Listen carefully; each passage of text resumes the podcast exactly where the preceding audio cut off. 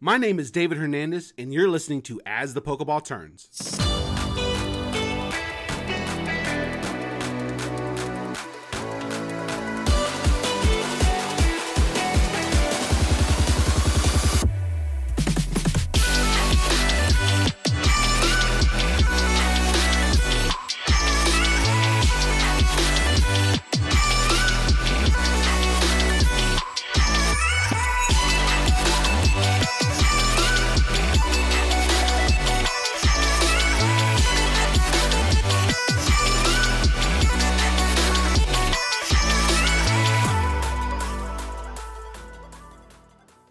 Welcome to As the Pokeball Turns, where the stories are real and people still play this game.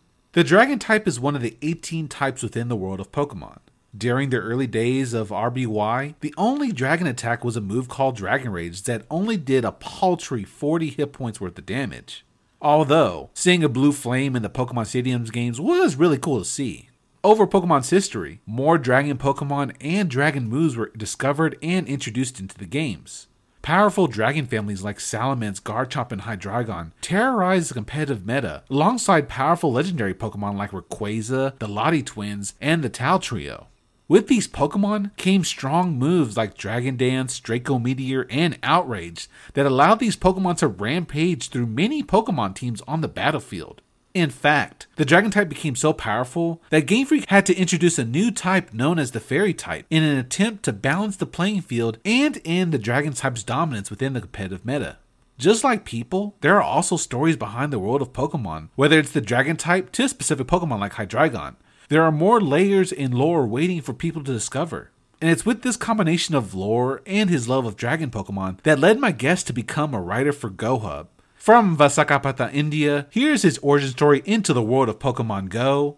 This is Meteor Ash 15. Today, I'm joined by a writer from GoHub and self proclaimed Dragon Master, Meteor Ash 15. Welcome to the show. Thanks, David. Thanks a lot for having me. How are you doing? Oh, I'm doing pretty good, my friend. Uh, how about yourself? I'm really excited to be here. I've been following you for quite a while, and yeah, yeah, I'm finally here. Oh, awesome, man. Well, one thing I want to talk about because you're actually from India, and we were Yeah. talking about it before we started recording. What part of India are you from, and what is it like over there? Yeah, so I'm from a place called Visakhapatnam, and it's a very lovely coastal city in the southern part of India, which is it's full of beaches and mountain ranges. So it's a very lovely place for anyone to visit. Well, what is it like to play Pokemon Go out there? If people want to go for like a say a community or raid day, or like where do people go in your area to play? It has been an increasing curve. I mean, when Pokemon Go started, so we had a good number of new players here, and over the course of the last few years, it has literally gone to many notches higher now. There are players throughout. I mean, we even have official meetups in my city. It's very good. uh, Very active people. They play PvP, then they do raids regularly. Very, they're very particularly fond of raid hours, which they actively do. So yeah, it's a very good scene right now, and it's very active, and it's looking good. And recently, like Niantic's uh, CEO came over to India to offer the language support as well, and he particularly claimed that there's a lot of good things to come to the game uh, when India is concerned.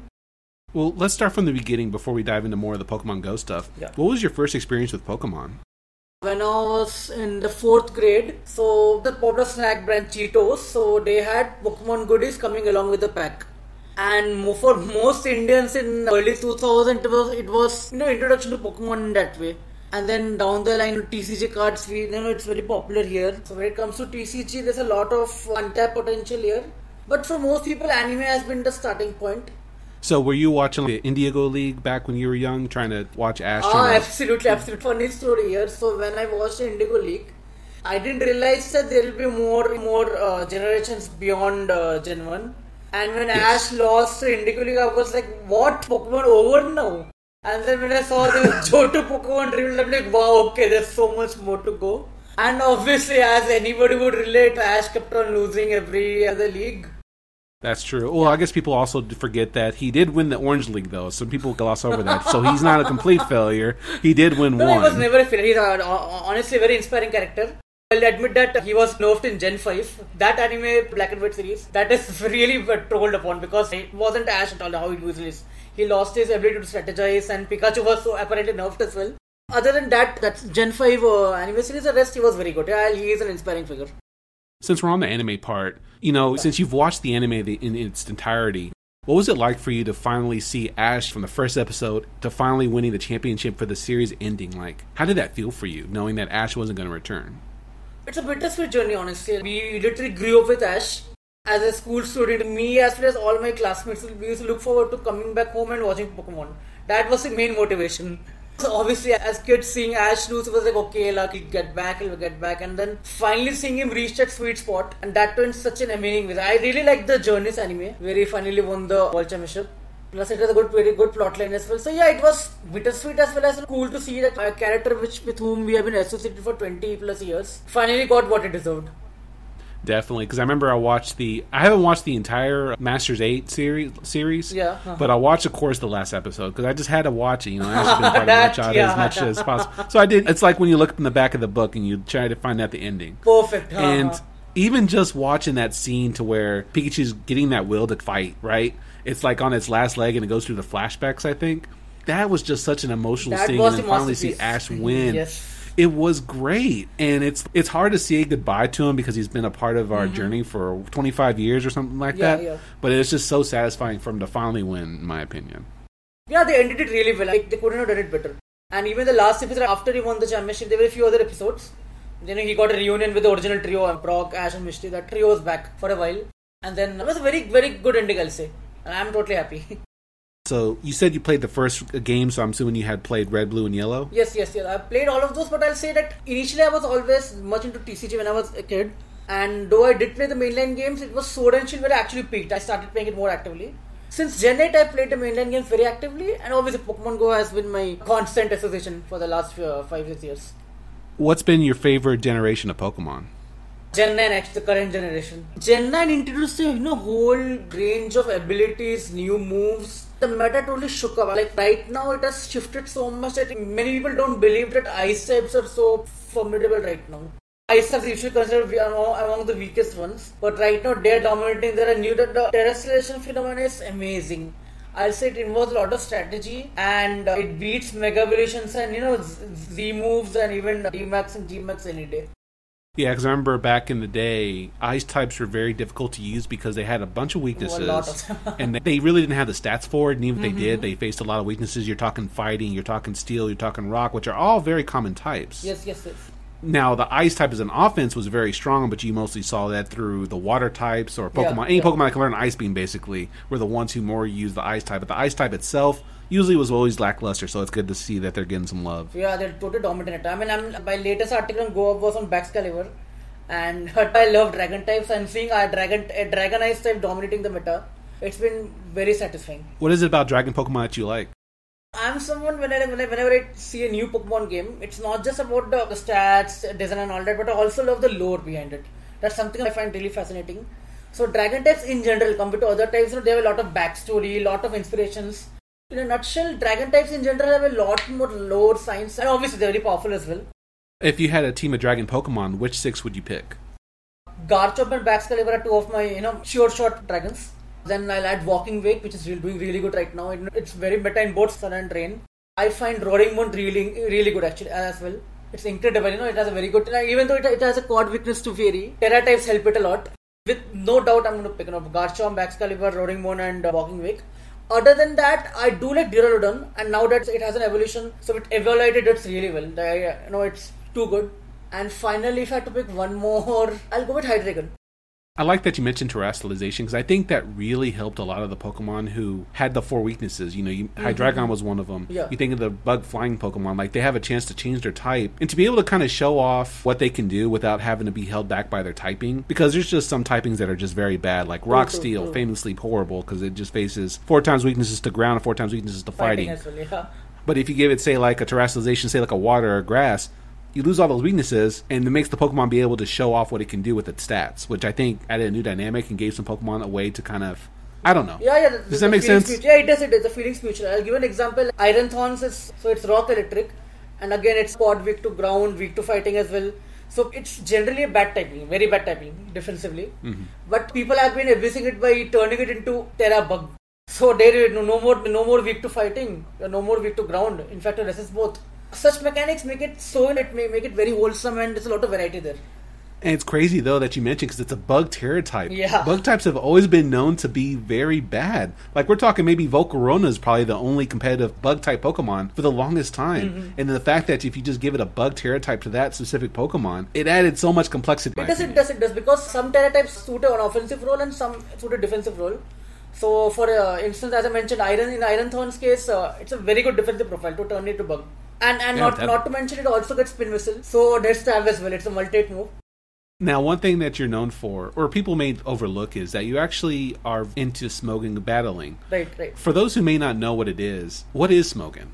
So Smogon offers a platform to do Pokemon battles by creating teams of a choice with customized IVs, then items and nature.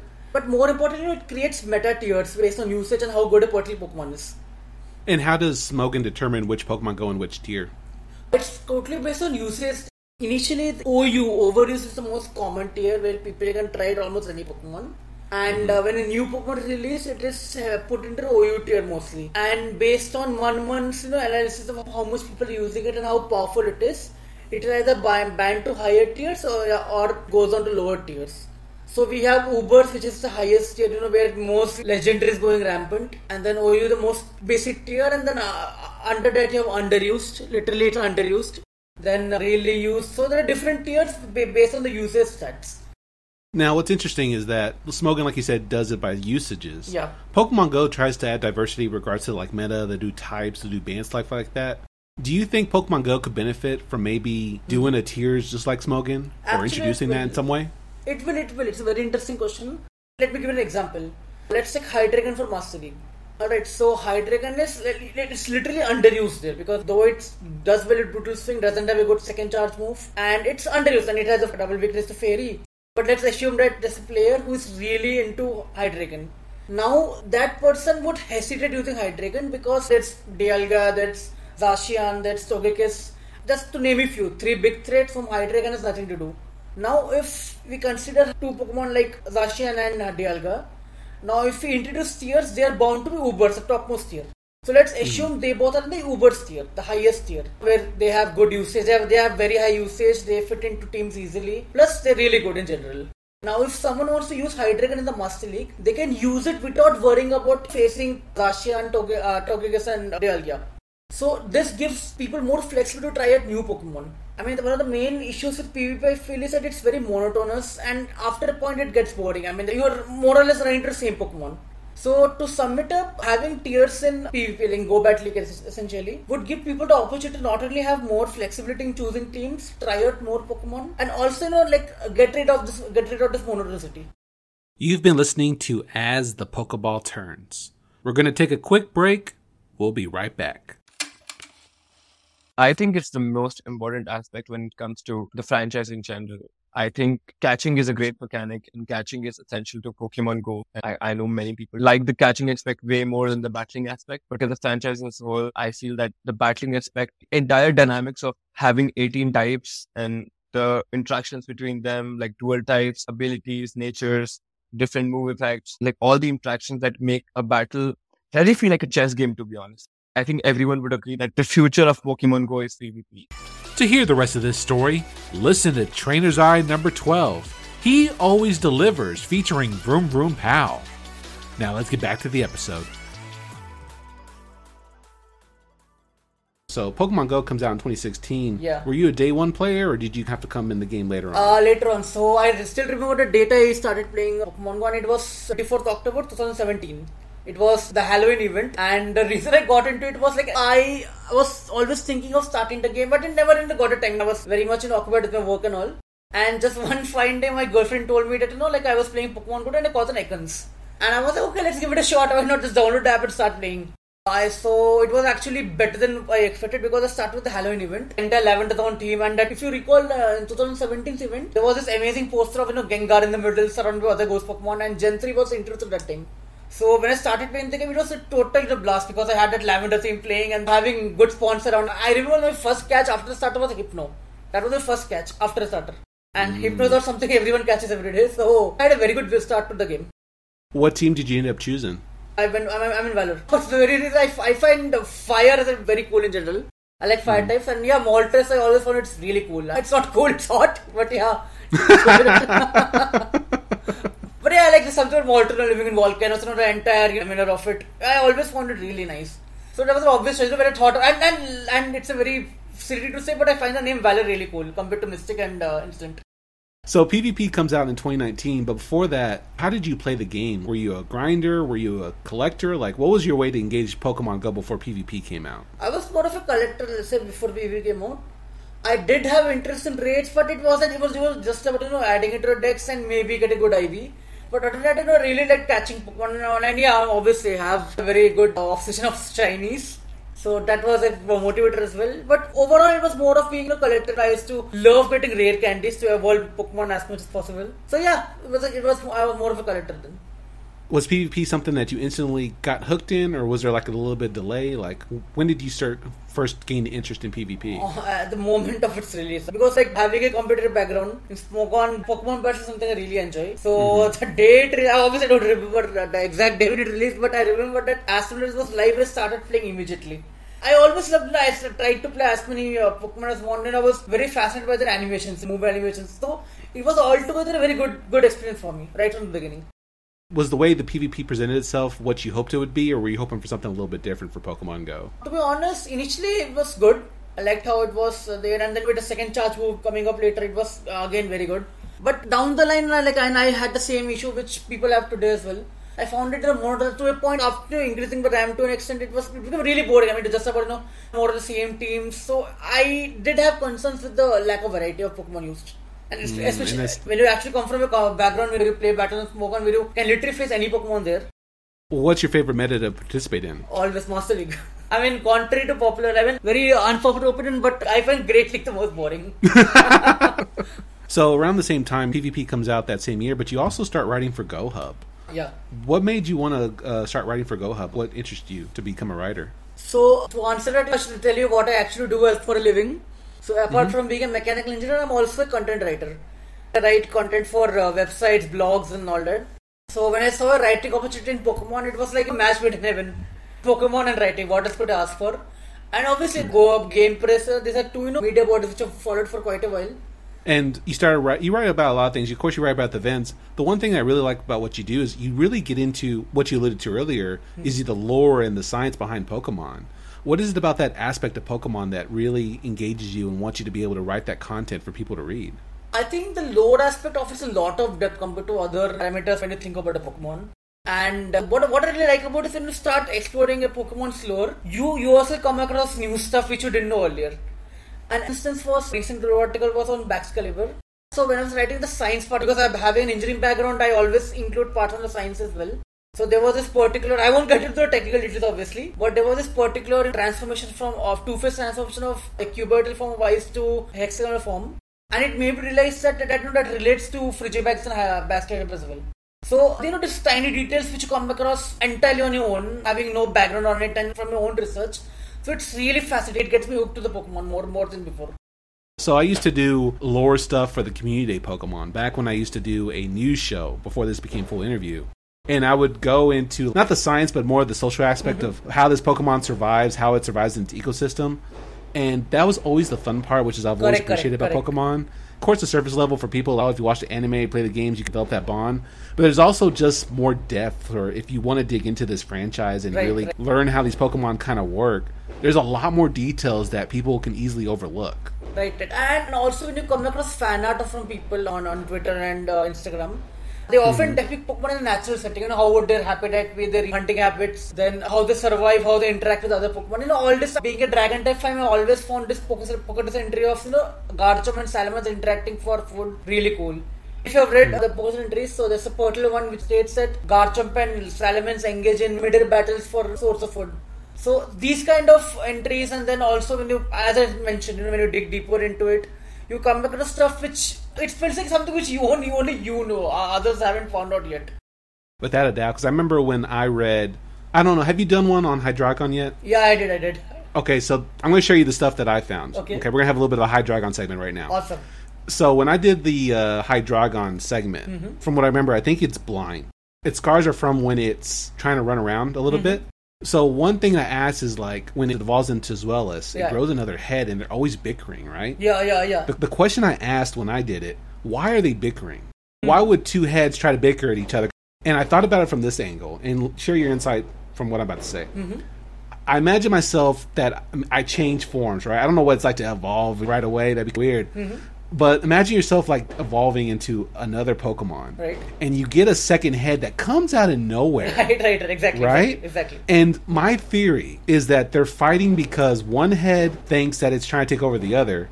And it's like one thinks it's an intruder and the other one thinks it's the other person intruder. It's basically a battle of misperception, right? Mm-hmm, mm-hmm. To where one head they see another head and it's like, what does this person do to get off kind of thing?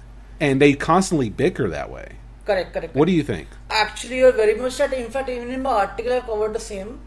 So there are two possibilities here. So the first case is where the two heads are you know, literally fighting over each other to see which is the dominant mm-hmm. one. And you know, dig deeper. If you see growth, evolution, you will basically need more amino acids, or in other words, more food, more resources, mm-hmm. more water, literally everything. Okay. So it often ends up which head has got the best of both worlds. That's the one which ends up becoming dominated. So your theory is actually very plausible because it's literally the survival of the fittest. The one which is mm-hmm. more active, more energetic, more nourished, that that ends up being dominated. So yeah, that does make sense. At the same time, there's another very good theory that when Hydreigon finally evolves, the head ends up being an entirely new one altogether, and the two previous sets of Zweilous have died entirely. They were lob- Yes. yeah, lobotomized basically.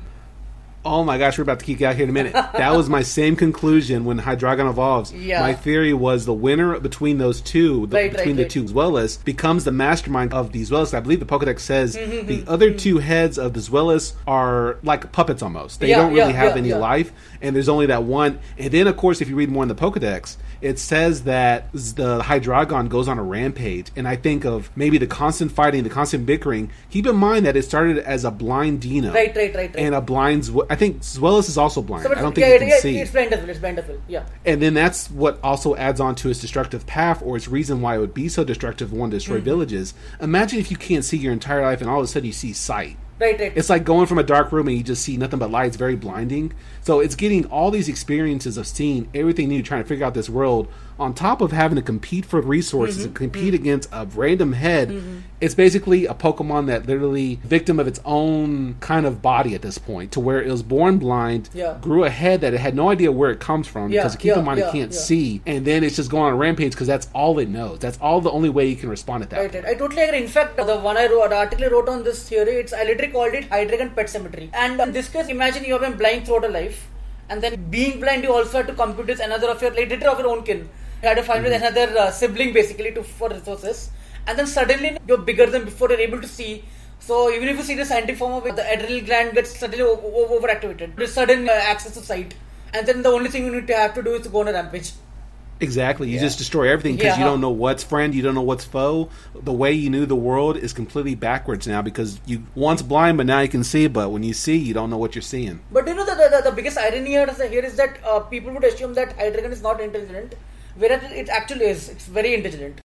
Well, Meteor Ash, thank you for coming on the show. Thank you for sharing your story. If people want to connect with you, if they want to read your articles, where can they go? By all means, please plug away. Oh, I'm always on Twitter. I'm called Meteorash15 everywhere, and uh, yeah, it's always a the, in the profile picture have a Garchomp. Cool beans, and I'll make sure to include links to everything he said in the description of today's episode. Thank you for listening to As the Pokeball Turns. If you want to support the show, consider becoming a Patreon by either clicking the link in the description or going to patreon.com slash as the Pokeball turns. Now here's a sneak peek for the next episode of As the Pokeball Turns. PvP community, you guys need to learn how to floss. Your life will change after it. It is such a fun exercise to do. You don't know what you're missing. You gotta give it a try. You know, even even uh, Tyrannosaurus' dad's daughter, he tried. She tried as well. and She's learning. The kids can learn. You guys can learn as well.